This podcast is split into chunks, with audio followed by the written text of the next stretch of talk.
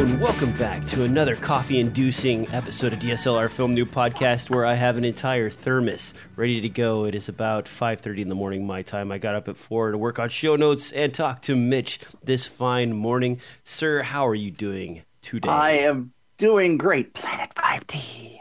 I still can't get my stinking sound effects to work right. They work sometimes when I reboot, and sometimes they don't. So sorry about that. No, that's okay. I was having all kinds of issues this morning. I unplugged some USB cables to cable manage a little bit, and uh, things stopped working. Although I will say my desk is still not cable managed, as you can No, see look here. at that. that is Holy a mess. cow. So Yeah, but you can see through it, which makes it all the more interesting. yeah, I don't remember the last time that glass has been cleaned.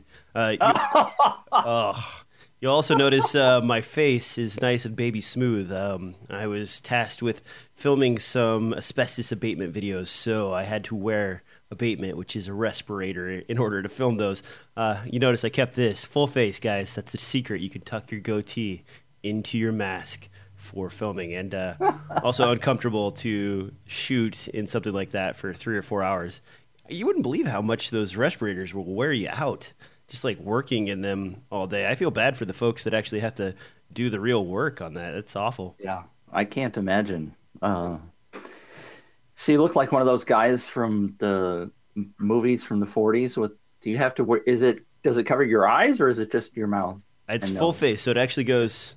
It's the seal happens all the way around your face and all the way down your neck, and uh, so it's um, the cartridge. I, I had to go through a class to wear it, and I don't even remember the, the cartridges, but they're a special type of cartridge that uh, filters out like asbestos and lead and other particulates in order to protect your lungs. And then once you go through the class, you can wear it, and then I can wear it to film the instructor talk about wearing it Wearing it. oh, it's like sort of ironic. And then they, you know, they spray water on it and they peel little bits and pieces off. Uh, all of those things are carcinogens and uh, causes mesothelioma and some other horrible things. So, Yikes. if you're an industrial worker, you know, make sure to wear your safety PPE. Uh, what about you, Mitch? What have you been up to, man? working my tail off trying to prepare for this NAB thing. And I think I've said half a dozen times on this show recently that NAB's in three weeks. Dun dun dun. It's really in three weeks finally. I keep I keep looking at the calendar and going, I said like four weeks ago that NAB was in three weeks, and it's not. It wasn't then, and it's it's finally gotten to the point where it actually sort of is like in three weeks. So I can say that now. But of course, what are we doing at NAB together and with a whole bunch of other people? Oh, of course, don't forget the live blog that is contributed to by many, many folks. That'll show up on DSLRfilmnoob.com as well as Planet Mitch's website, uh, planet5d.com, and uh, many other places as well, I believe. Mitch, this is getting shared across the internet. Tell me more. It's just a fun little tool. Uh, we'll have quite a few reporters. I still don't know who, and and we didn't check my mouth before we started to see if it was working right. it's obviously not working very well today. Uh, but we'll have lots of show floor reporters, including DJ and Craig from Canon Rumors and Barry Anderson and a whole bunch of other people that are volunteering to share what they're seeing out on the show floor. So it'll be a continuous stream of news and information and pictures and links to other websites that are posting NAB news. So it's the true one stop shop for all of your NAB critical, detailed, live news. Well, I think on that note, Mitch, it is probably time for the news. Time for the news. Time for the news. Time for the news. First up, a camera that everybody is probably excited about, didn't know was coming, and now is really excited about. Five thousand for five thousand. Uh, that's five K footage for five thousand dollars. The Kenny or Kinefinity. Uh, these guys have been around for a while, actually, releasing uh, kind of unique, interesting cameras with capabilities similar to that of some of the higher end cameras. The price on this is really the grabber here. Uh, this camera is capable of recording uh, KineRAW, which is uh, their flavor of a RAW format, as well as ProRes, and it is priced at $5,000. Now, Mitch, you've seen this camera. I've seen this camera. It's called the Terra, and it will be released, I believe, next month. Uh, what do you think about this guy? Is this uh, this gonna fall in line with like the FS5, the Red Raven, and some of these other cameras that are already out on the market? I think it's very interesting because if you talk to some of the filmmakers who really are into camera gear, they know about this camera, right? Or the the Kinefinity kit. Yeah, Kinefinity, Kenny Fin, did I say, Kennyfinity. Did I say my tongue was going to work today or not? No. Uh, so they're out of China, uh, and they're you know like every NAB, there's little rumblings. If you talk to people, like, well, well, yeah, you ought to go over to Confinity and see their new stuff. And uh, like, okay, they don't even have a booth, uh, so where do I go? Uh, it's but so but they they have a kind of like an underground or under. They've got some really cool stuff. Uh, and they did actually have a booth uh, last NAB I attended. It was just that it was so well hidden that you could almost not find it. Uh, it's buried in the back, and they were lonely sitting there by themselves. And because of that, I was able to just take lenses out and play around with the cameras that they had there for display. And you know, they were like, "Oh yeah, you want to take it around for a second? And they'd like hand it to me, and I'd walk around the show floor and hand it back to them. It was really a, an interesting experience. The thing about uh, this Chinese company is that they kind of are listening to the market and then throwing every feature possible at the wall, sort of a black magic esque uh, approach to their camera design, but yeah. they're doing it a little bit more nimbly and they're addressing things a little bit faster than Black Magic because they're a very very small development team. Now, it is a super 35 millimeter sensor. Uh, there is an option for global shutter. There's a 6K version of this. Uh, it's mobilized similar to the Red design, where you can add different packs, uh, monitors, and so on in order to uh, build it up or make it as small as possible and add more features or less features. And you can top this thing out at twelve or thirteen thousand dollars if you really get crazy with uh, batteries, monitors, XLR inputs, and so on. But a base price like this, I mean, that's attractive to at least some people. It's not my cup of tea personally, Mitch. But yeah. you've talked to a lot of people. Uh, you talk to more people than I do because I'm kind of a hermit. Uh, have you been hearing any other buzz about this uh, Terra camera? I haven't heard anything. I mean, this just popped on on the news. Uh, and by the way, I just did search, and they do have a booth this year, uh, and it's it's kind of like on the main hallway. Oh so, wow! Yeah, they're moving up in the world. So that's good to see. I mean, one of the big complaints has always been, hey, they make some great products, but nobody never knows about them. Uh, you know, it's kind of a small cult-like following. Cult was probably the word I was looking for earlier. One of the cool things, though, is you're not uh, locked in with uh, basically proprietary media or anything of that nature. Uh, these guys just use standard solid state discs in order to record, and the features on these are very robust. So, yeah you know, it's up for pre-order right now. I I believe it's uh, intended to ship in the next month or two. So keep an eye out for that if you really are in the market for the camera. The only issue I have with this current version is is previously they've kind of uh, jumped ahead of the pack by price and by release date. Uh, this one is coming into an already fairly crowded market, but offering a bit more value. Uh, do, you, do you think that'll that'll uh, eat up the sales of some of these other cameras out there? I I would love to see an actual pie chart of market share for these guys. Um, yeah, I wonder it, how much the Ursa Mini uh, in the uh, you know 4.6K camera is is eating up the market right now. Uh, considering it took them so long year. to get that out, uh, I suspect that there are quite a few people. I mean, it's it's like the Tesla, right? The new Tesla was announced yesterday. Did you see that? I did not. Oh, you know, I'm I'm switching topics quickly here, but uh, the new Tesla was announced, and it's supposed to be priced for everybody to purchase. And it's only a mere thirty-five thousand dollars. Thirty-five thousand. Yeah, that's that's approachable by who? I, yeah, I could get myself a sweet Honda for less than that. Yeah, yeah. Anyway, uh, there, everybody's talking about Tesla, but I don't know. I guess people buy them, but I think thirty-five thousand would put it in the. And this is not a car podcast, by the way. No, the, I know. That would put it in the leasing uh, arena as a reasonable price. So I mean, I anyway, suppose if you want to lease. which is a bad deal. Don't do it. Don't lease cars.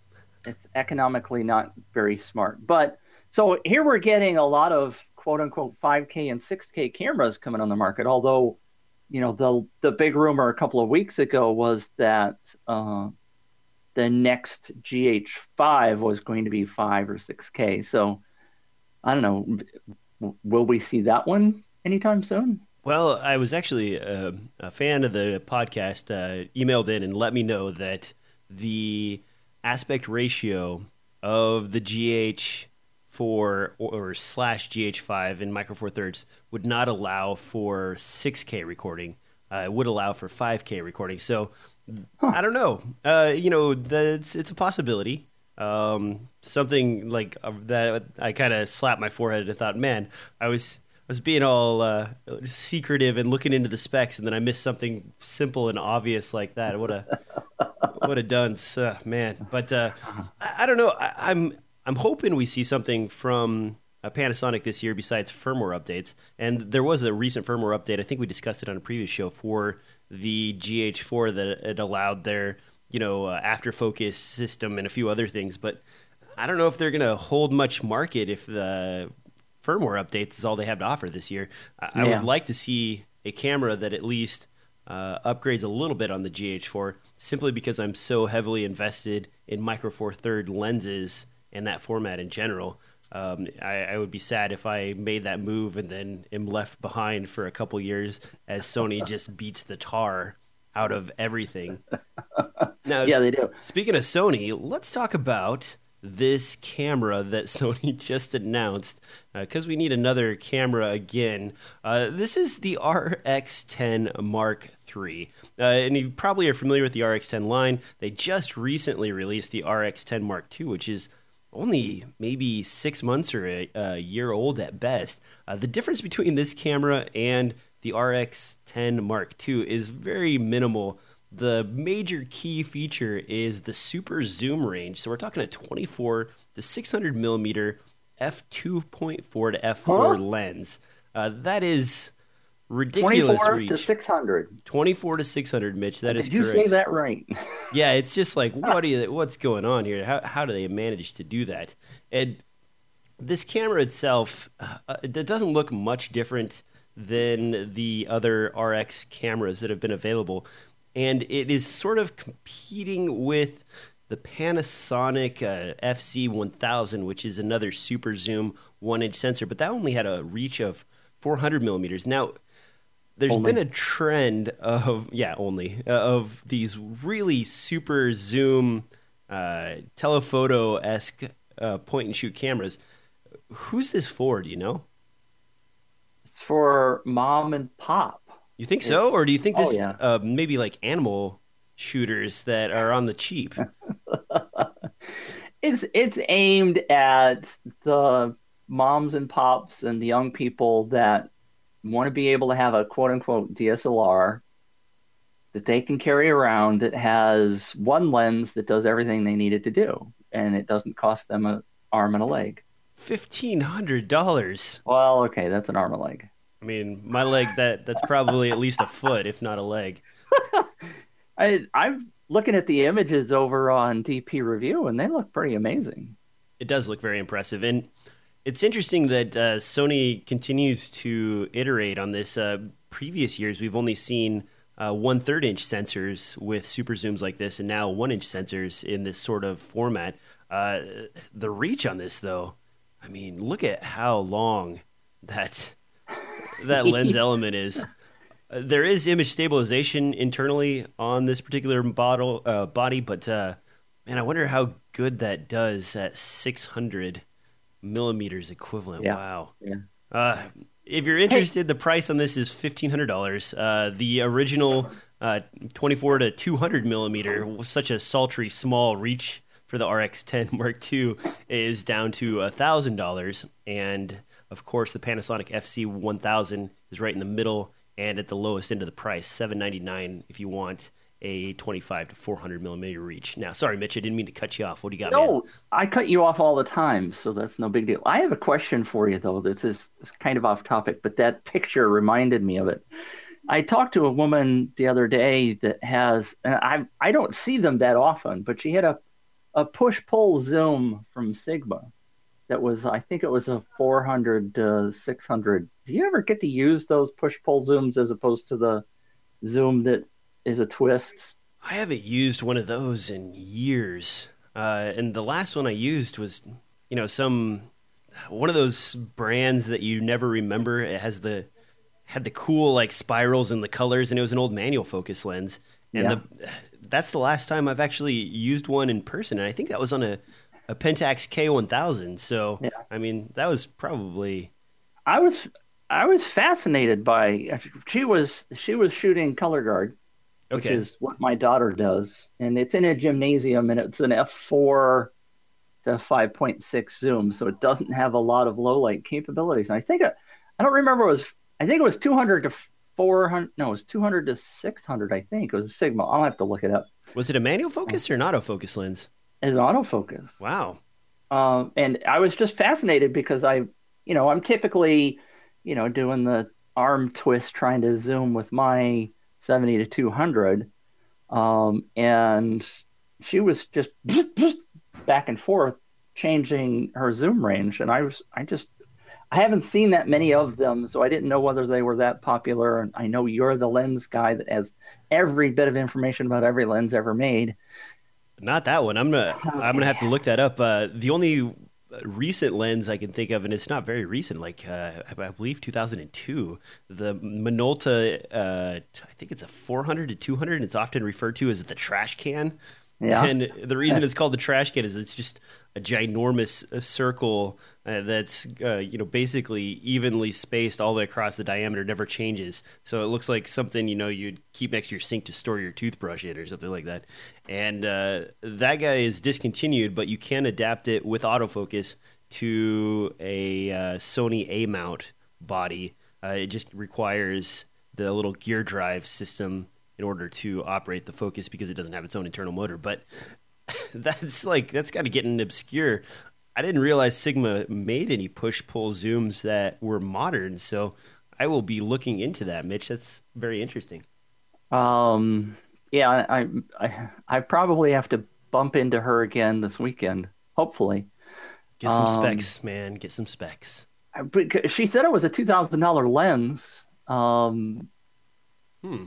And I've just found on Amazon the Sig, Sigma eighty to four hundred. But so I don't, I don't remember exactly what the zoom range was. I was just so fascinated by watching her do it. She calls her lens George, by the way. She, I thought it was funny. She she names all gives all of her name her lenses names, which you know you and I have talked about naming, and so anyway, it's just All right. Speaking of Anyway. lenses, Yeah. let's take a look at this one from Sony.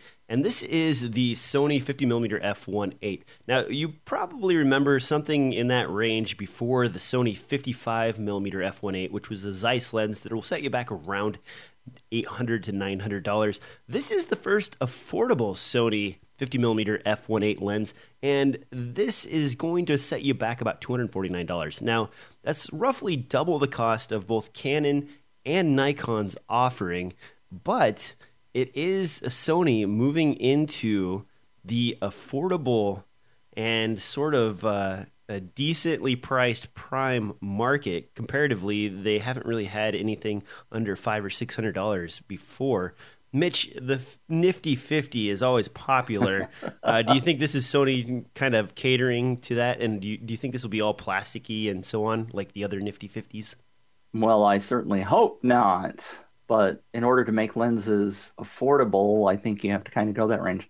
It doesn't look that much like plastic, but it's hard to tell. It does have a metal barrel, at least. Does it? Yes. Yeah. So Well, that's good.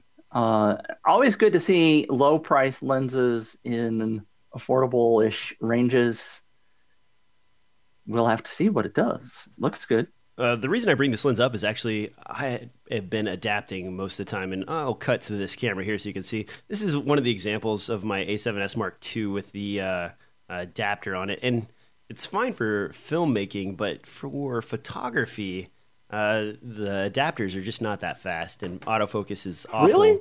Uh, Really? Yeah, who, who guessed that that would be the case? I mean, uh, it's pretty much the case across most Sony adapters, with the exception I have seen some very good demo results of the MC11 from Sigma with their prime lenses. So we'll have to wait and see if that's good. But what I do want is a couple of native primes for my F or A7S so that I can shoot some stills now and again while I have the camera with me. I don't need major megapixels, so I have the A7S, which is like a 12-ish megapixel sensor. So uh, it would just be nice to, you know, oh, I've got my uh, wife with me. I want to take a picture really quick, or you know, I've got a friend here. I want to take a picture really quick, as opposed to trying to deal with this adapter. Yes, obviously my phone, but uh, I don't know when I have to pack the camera uh, to film something anyway, and I will- I have you know you have a, a bag that's full of eight thousand dollars worth of camera gear, and you can't take a freaking picture. What kind of what kind of life am I living when that is the case? Well, you're living the filmmaker's life who ends up buying a lot of bodies, which is why I've always loved the DSLRs um, mirrorless because you can do both. Although adapting lenses is a pain in the butkus. Yeah, the, that's actually one of the things that I love about the GH4, besides the easy to use menu and the controls and the flip out screen, is that the lenses focus very, very fast. Uh, it's only good to ISO 1600, but if I need to whip it out and take a stills image as well as film with it, it is very versatile. Sony, uh, you still have to clunk around a little bit with the menus and uh, turn some knobs in order to get it into photo mode from video mode, which is frustrating. I Yeah. am, however, excited about this Nifty 50. Uh, will probably be purchasing it to throw into my collection. I also did pick up the Sony 28 millimeter uh, f2 lens, which is an interesting lens designed to have one of those uh, optical adapters screwed onto the front of it. Uh, remember in the old days, Mitch, No, when you would buy a video camera and then they would sell you for an extra $150 this like uh, lens barrel screw on uh, uh, diopter type of deal that would uh, basically give you like 0.06x zoom or it would give Uh-huh. you uh, Yeah. a fisheye well sony has a modern lens the f um, the 28 millimeter f2a or 20 that has a screw-on adapter built into it designed for both uh, a 16 millimeter focal range and a 24 or 25 focal range so you get Huh. you get this and then you buy an extra piece of glass screwed onto the front and i looked at it and i was like well that's weird and then i started checking into the pricing of those screw-on adapters and did you know no. that those will work. The old ones, you can still find them in any size, shape, or form. And if your camera is capable of supporting one of those hanging off the front, they still work on modern cameras. Wow. You know some stuff, man. You're amazing. Just Well- I- everybody ought to pay attention to DJ because he knows his stuff. It got me thinking. I have um, I have an old bag of 52 millimeter thread uh, wide angle adapters f- that were for the HV20 and HV30 line from Canon way back in the day, like in 2001 or 2002. And those adapters will screw on to my Panasonic LX100 Wow. if it'll support it because those things weigh like a half a pound. So um, I'm guessing I'm going to break something, but I'm going to try it. I'm going to give it a try and see what happens. Hey, have you ever seen any uh, Nikon F adapters to Sony E mount? Oh, that's a great transition. How was Mitch. that? Did I do well? Yeah, except I deleted that story out Oh, of no, the show damn. notes. uh, what Mitch, Mitch was referring to is, and I, I took this out of the show notes because uh, the adapter has no pricing information yet, but uh, there is an adapter from Omite. Uh, if you keep an eye out for it, uh, and it will allow you to adapt electronically to Nikon lenses. So I might have to put that back into the show notes now that it's been removed. But uh, Sorry, I, I I pulled all these pages up a long time ago, and and it's so I'm just paging through them as we go, and there it is. And I thought, what a segue! I'm going to move because you just talked all about. Never mind. Sorry. Oh, that's okay. Uh, some mornings train wrecks, guys. some mornings train wrecks. All right, what we do have next in the show notes, though, it's actually a weird, weird looking computer here, and uh, I want to mention too. By the way, this is April 1st today. We are not uh, covering any stories in this particular section that are April Fool's jokes. This is a real computer, not making it up. Uh, this is the MSI Vortex. And if you're looking for a PC version of the Mac Pro trash can, uh, you can get that in this Vortex only with uh, really incredible specs for about $3,999. Let's just go ahead and say $4,000. You can get dual uh, GTX 970 full size graphics cards in a tiny box like this with uh, i7 processor, 64 gigs of RAM, and all kinds of other awesome bits. Now, comparatively to a MacBook Pro, or uh, excuse me, a Mac Yeah. Pro, you Yeah. are limited to much lower specs at a price very similar. Talking six gigs of RAM, uh, 3.5 gigahertz processor. Uh, yeah, not nearly as exciting as we're getting out of this vortex. Now, Mitch, is this enough to make your mouth water and make you move to a PC?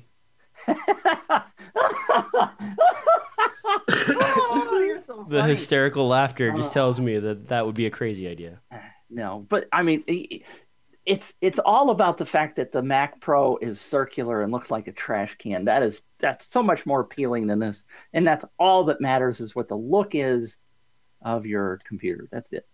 This thing is very boxy. I mean, it it's got LEDs everywhere. Uh, it does have a very similar uh, cooling system where it brings air up from the bottom and then through the system and out through the top, which is an interesting approach. The the main thing Uh-huh. I like about this is that um, they're actually allowing for GTX 970s in here, and uh, CUDA is still a pretty predominant player in terms. Oh, excuse me, 980s, not 970s. Uh, the 970 is the cheaper option. Thank you, Mitch. Uh, but the thing is, is CUDA with NVIDIA cards is is capable of uh, giving you some accelerated editing in both uh, Premiere Pro, uh, After Effects, and various other uh, editing suites. They are getting OpenCL into more systems, but it's kind of given these Mac Pros and the MacBooks a little bit of a disadvantage in terms of editing, at least in Premiere Pro and uh, After Effects. Do you think that's kind of moving professionals over to the PC again, Mitch? It it just depends upon what your base is and what the rest of your office is. Uh, by the way, I think you know we we throw around a lot of buzzwords. What is CUDA? Uh, it's simply an easy set of commands that uh, allow you to access uh, mathematical operations inside of your GPU. Uh, so, NVIDIA basically handed out a toolkit that says, here you go, guys. Here's a really simple and easy way to do calculations for vectors, for example, or, or any other sort of uh, application you'd need for graphics changes. And we're going to hand this to you guys so you can develop for it very simply.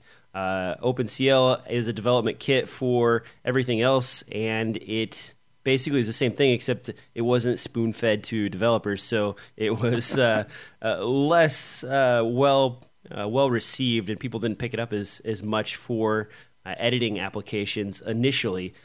Now, with that said, Adobe has started to implement that a little bit more, and I'm maybe I'm saying this wrong. Is it OpenCL or OpenGL? I always screw that up. GL, I think is Yeah, I've been saying CL. Yeah, thank you. So Yeah, one of yeah, them is yeah. for uh, mobile devices, and the other one is for graphics. And then because they're so close, I dink it up every single freaking time. Ah, it's okay. Good Uh, thing you thought to ask though. But I just I you know I every now and then want to help out those people that are not quite up to speed because you get all excited about buzzwords and so do I. Don't get it's not just you.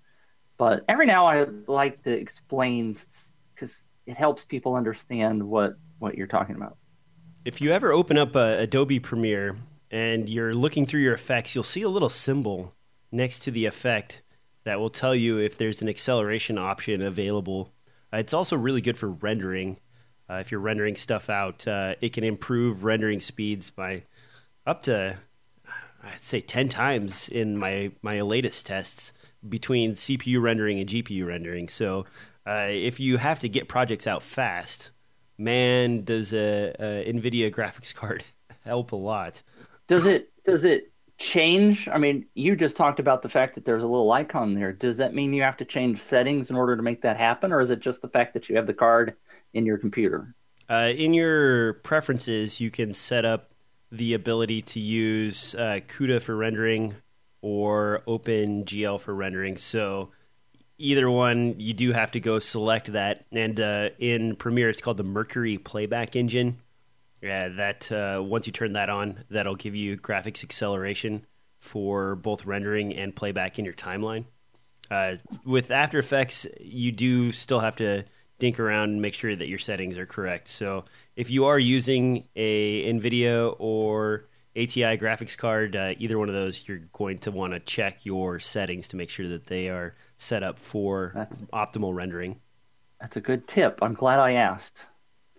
Either way, I'm excited mostly because I like having all the GPUs in my system, and I, I'm not going to buy this Vortex, uh, but I do rock several Titans in my uh, editing bay simply because I can kick out footage that much faster. Uh, it, it's it's not worth the investment for everybody, but uh, a GTX 970 or 980 uh, is fair, not I shouldn't say fairly close. It's within spitting distance of a Titan X. And if you can afford one of those, which they're really reasonable now, you can get a GTX 970 for maybe $340. Uh, it will really speed up your rendering if you're dealing with either CPU only rendering or a very ancient uh, graphics card. So keep that in mind if you really need to get projects out fast in Premiere Does Pro. does that mean that you're you have multiple computers or CPUs that you're like creating a render farm, or is Uh, it all in one box? For After Effects, I have six systems and a render farm set up that will You have dole six up. computers sitting around. Yes. okay. Um, but for uh, basic editing in Premiere, I use my master system, which I'm actually on right now, and uh, I can go to my external camera.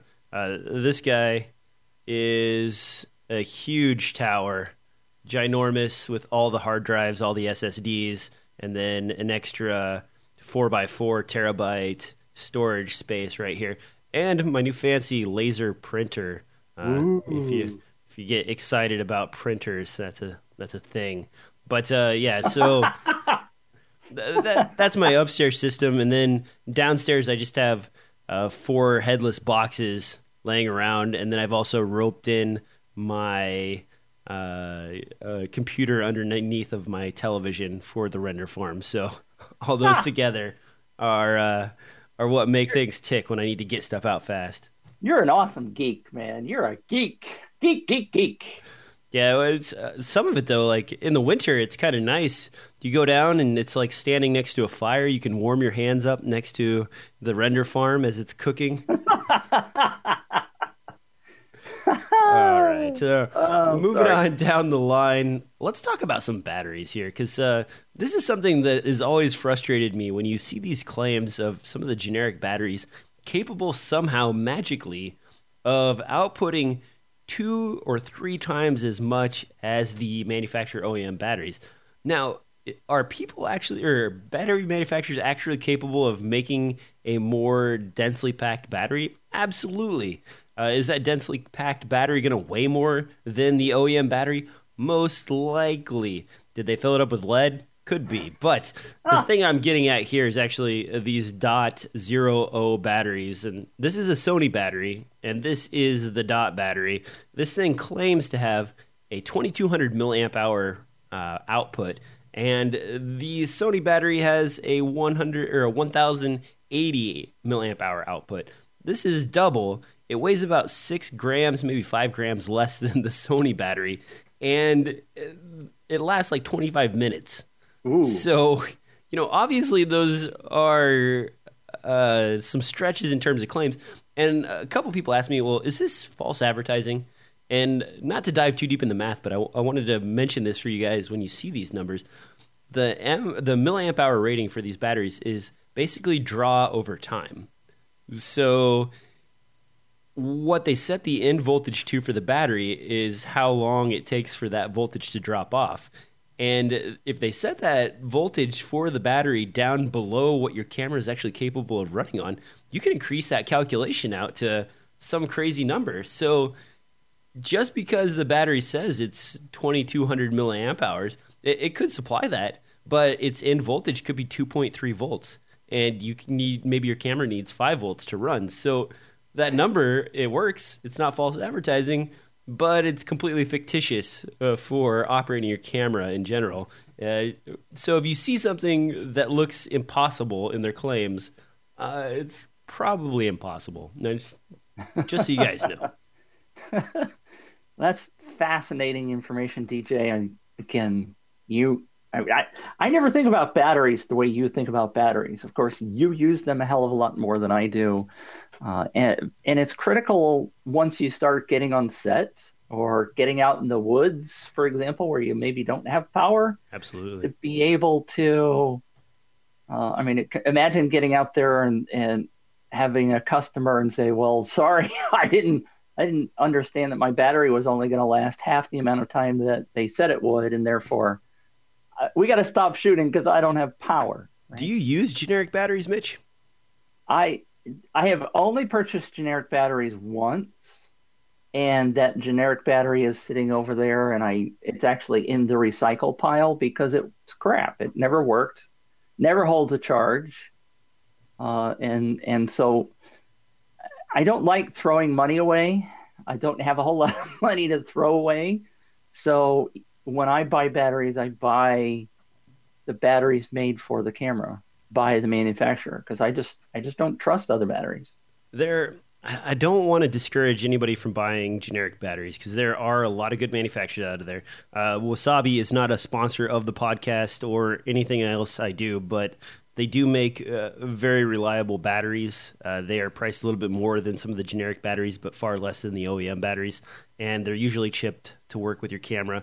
Uh, this is a Wasabi battery. I think it's about 14 bucks compared to what's the Canon price on a LPE6? Like $45, 69, $69 something crazy like yeah. that.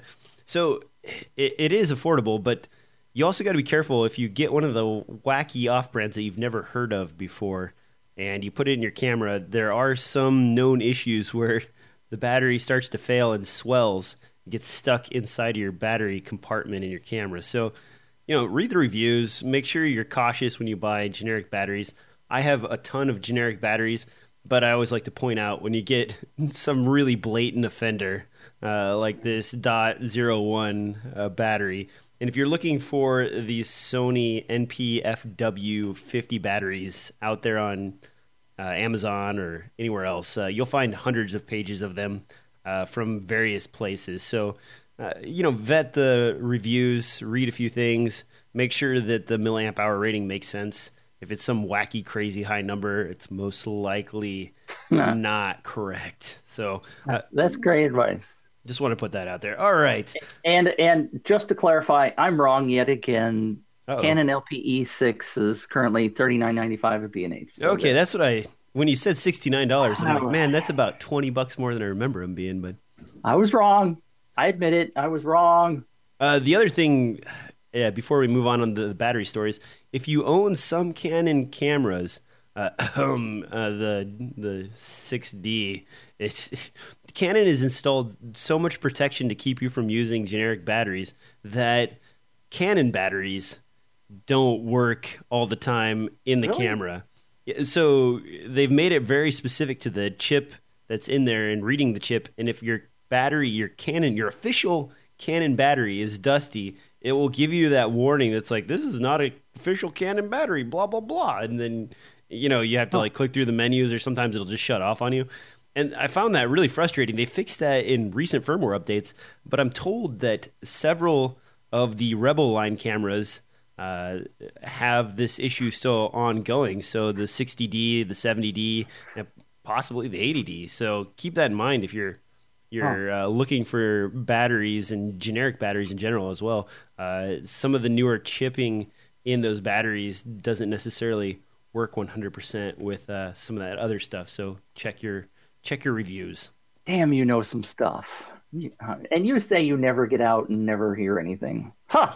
I mean, I travel in very specific circles, so I hear a lot about the stuff that I do. But uh, you know, when someone's like, "How many Kenny Fly or Kinefinity cameras have you seen in the market?" You know, I've seen zero. Zero, yeah. Uh, same with the Ursa. Uh, people are really excited about it, but I wonder how much of a hanger queen that camera is because I have not seen it in person anywhere on any set, and I, I don't know. If, I mean, I know it exists. I, Yeah. Or I think I know it exists. Uh, maybe Yeah. this is like all in my mind, but it's it's not out there. It's not around, and Yeah. so, Yeah. you know, from my point of view, like it basically doesn't exist. But from other people's point of view, it's the best camera you've ever seen. Oh my Exactly. god, shooting on it tomorrow. So, uh, what do I know?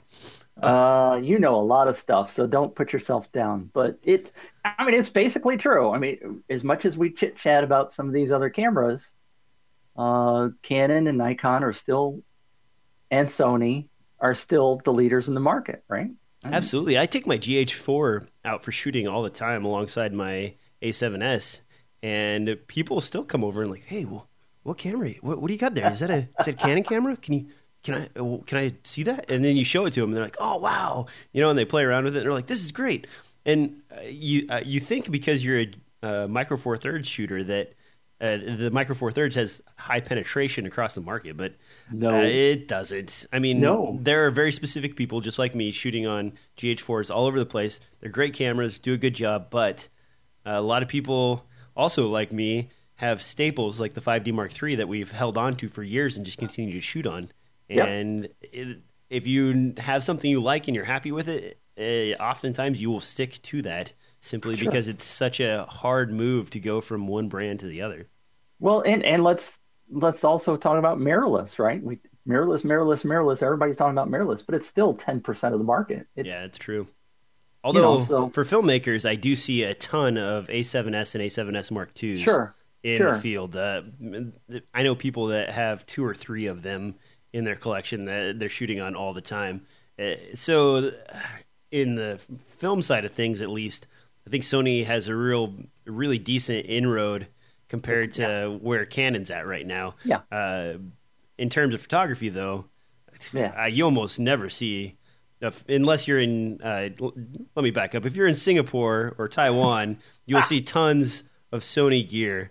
But if you're in the United States, uh, you see very, very few photographers rocking an A7 line camera, Yep, very true. and that's why I kept one uh, Canon camera for photography. All right, now that- two. Oh yeah, two. That well, I don't use. Man, now you're calling me on it again. I I don't use my T2i for photography Okay, because it's okay. not a photography tool. Okay, sorry. All right, I, I we've gotten through most of the stories. I got one more story to go, and then we'll talk about a couple of goofy April Fools things, and then we'll get out of here. So the one story, and Mitch threw this in, and I kind of, I, I was like, "What the heck is this?" Tell me about the five dollar lens, Mitch. Uh, we lost the other story. Huh. Okay. Uh, the five dollar lens. I don't know anything about it. You're you're the expert. I just uh, thought it would be interesting to uh, potentially talk about the fact that a five dollar lens is getting some market share or some discussion. Now, There it is.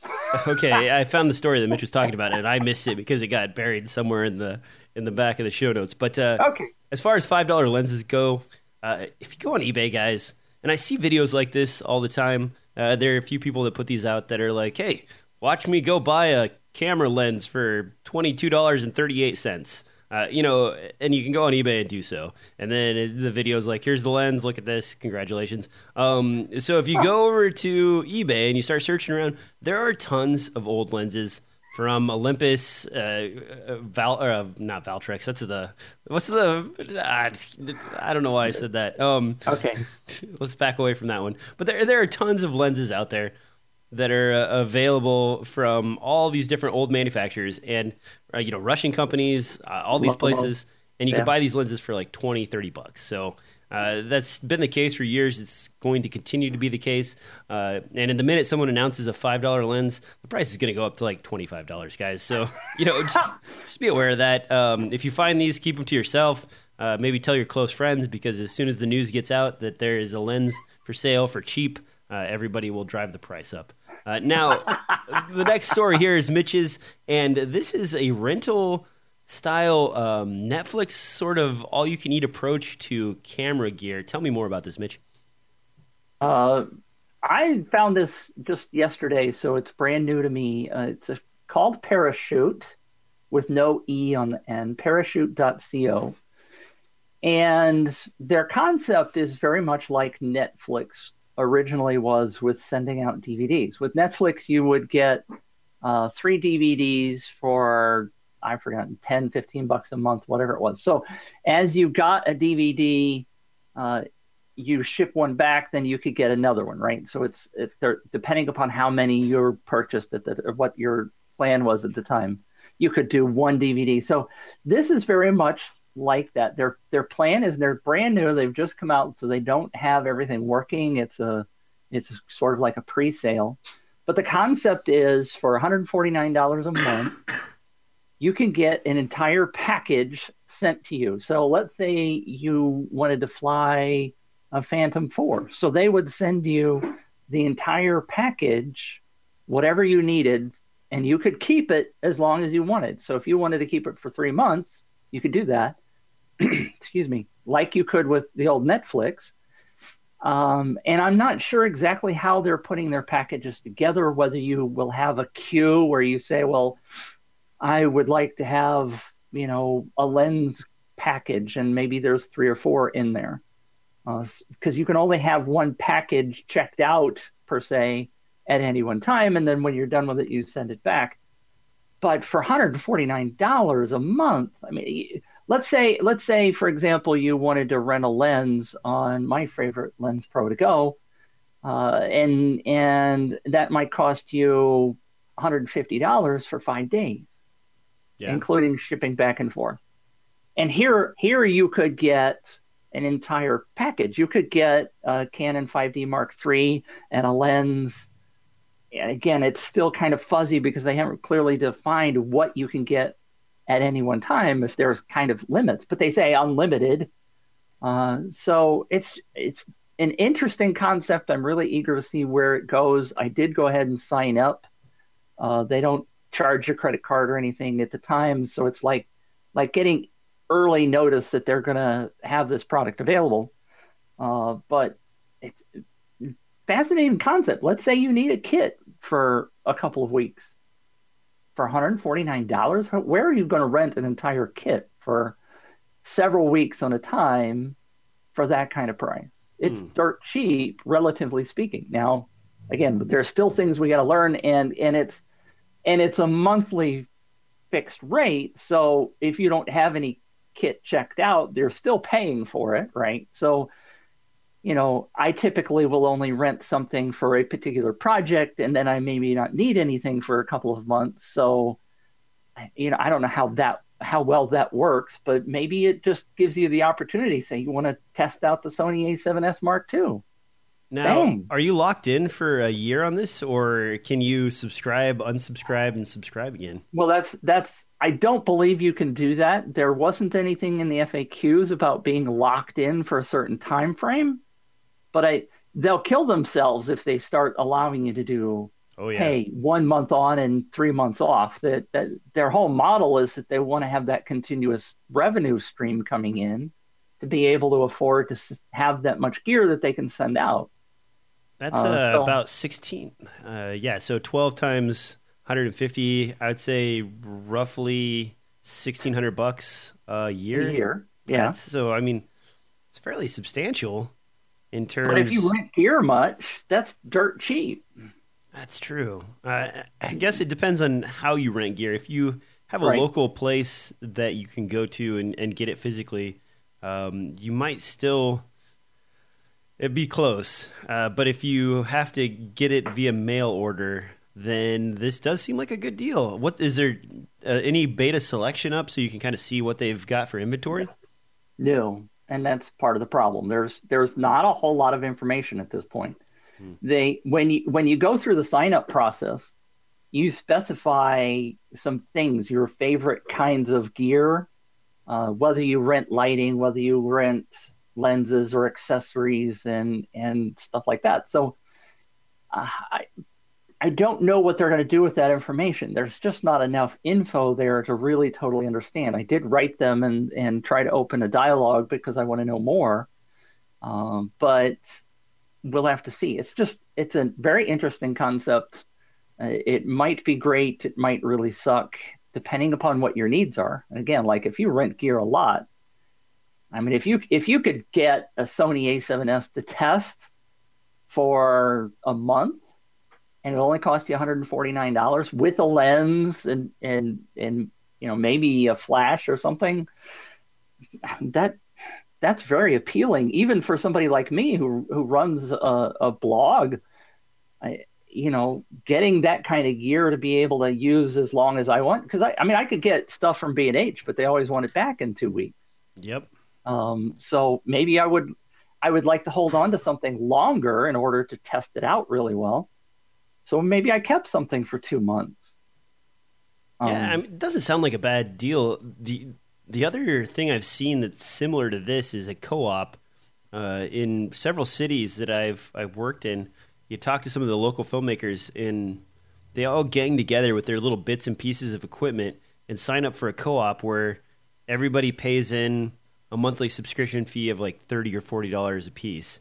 And with that, the co-op as a group buys different equipment, funds different projects, and kind of moves forward with uh, different shooting schedules based on a committee vote of all the members of the co-op. And uh, that is a it's a very attractive model if it works. The problem I've seen with these co-ops though is uh, uh, sometimes one leader and another leader disagree, and you'll end up having a breakdown in the entire system and model. Uh, the ones that work good together and have a good mix of people generally do okay. But yeah. you you end up having someone fighting with someone else and they leave the co-op to start their own co-op, well, now you've reduced the benefit of both co-ops because right. you don't have as much money to work with. Uh, right. This though, I like the idea. I'm a little nervous a about the selection, b about the quality of kit, and sure. c you know uh, how do you unsubscribe? if you've ever signed up for any of these long term uh, sort of reoccurring fee monthly subscription systems. Uh, I, I, signed up for a box or not box wine, but a, a wine club. It's called right. Club W, and it's very simple. You go on their website, you type in some stuff, and bam, you start receiving three bottles of wine from all over the United States and all over the world, you know, every month. But when you want to leave the program, good luck. You're, you're going to be on hold for two hours. You're going to have to like call multiple times, send several emails. No way on their website whatsoever to unsubscribe. Uh, it is a veritable rat hole to try and find your way into yeah. their system in order to get out of said subscription. So, you know, I don't know. That would be my concern, I suppose. Sure. There's there's all sorts of unanswered questions. Uh, we've we've I mean heck, you can't even get onto the website and see what the inventory is, like you said, and and what what can I check out? How do I how do I say what I want to check out? None of that stuff works yet. So it's it's just an interesting concept. We'll have to see where it goes. Um, one of the other things, by the way, and I think we've talked about it before. There's a there's a website called Camera Lends, L E N D S. Ah, yes uh, and it I've I've tried to rent something on there by the way and and there there are some problems with stuff like that because like with anything uh, there was a, a lens I wanted to rent this weekend and there's only one available in St. Louis and I can't get the gal that's renting it to answer my emails you know so I can't I can't get access to this lens that I was hoping to have this weekend because she won't respond so you know, there's problems with every system, and and I'm just curious to see where the parachute goes. The camera lends actually here in Portland area works rather well. I've I've used it to rent some audio kit. Have and, you? Yeah, it was it was a very painless transaction. You know, you contact the guy, and the guy's like, "Hey, I'll meet you on the corner or whatever, and whatever," and like make the exchange and then uh, you know drop it off uh, you know this day and it was really simple really easy uh, the guy even came up and met me and we had a cup of coffee and kind of talked about what, what i was working on and it, was friendly i, I yeah. enjoyed it so uh, okay now now that I've been, I'm done being negative Nancy. Let's uh, let's talk about some weird, goofy April Fool's stuff. Uh, Mitch, you posted this first one from uh, Magic Lantern. Uh, tell me a little bit about this one. I, I found it five minutes before the show started, so I don't know that much about it. It's it was posted on Facebook. Um, crop mode recording, one to one raw H two six four, outlandish stuff, and I I love the folks at at uh, Magic Lantern and, and Alex, who is the leader of the clan, is a fascinating guy because he does he doesn't just pimp you or chimp you uh, lightly. If you actually follow through and go to the website, uh, there is a video that he's created that's nine minutes long or six minutes long, showing the features of this new setup for Magic Lantern. Go to the next one. You scroll down to the next one.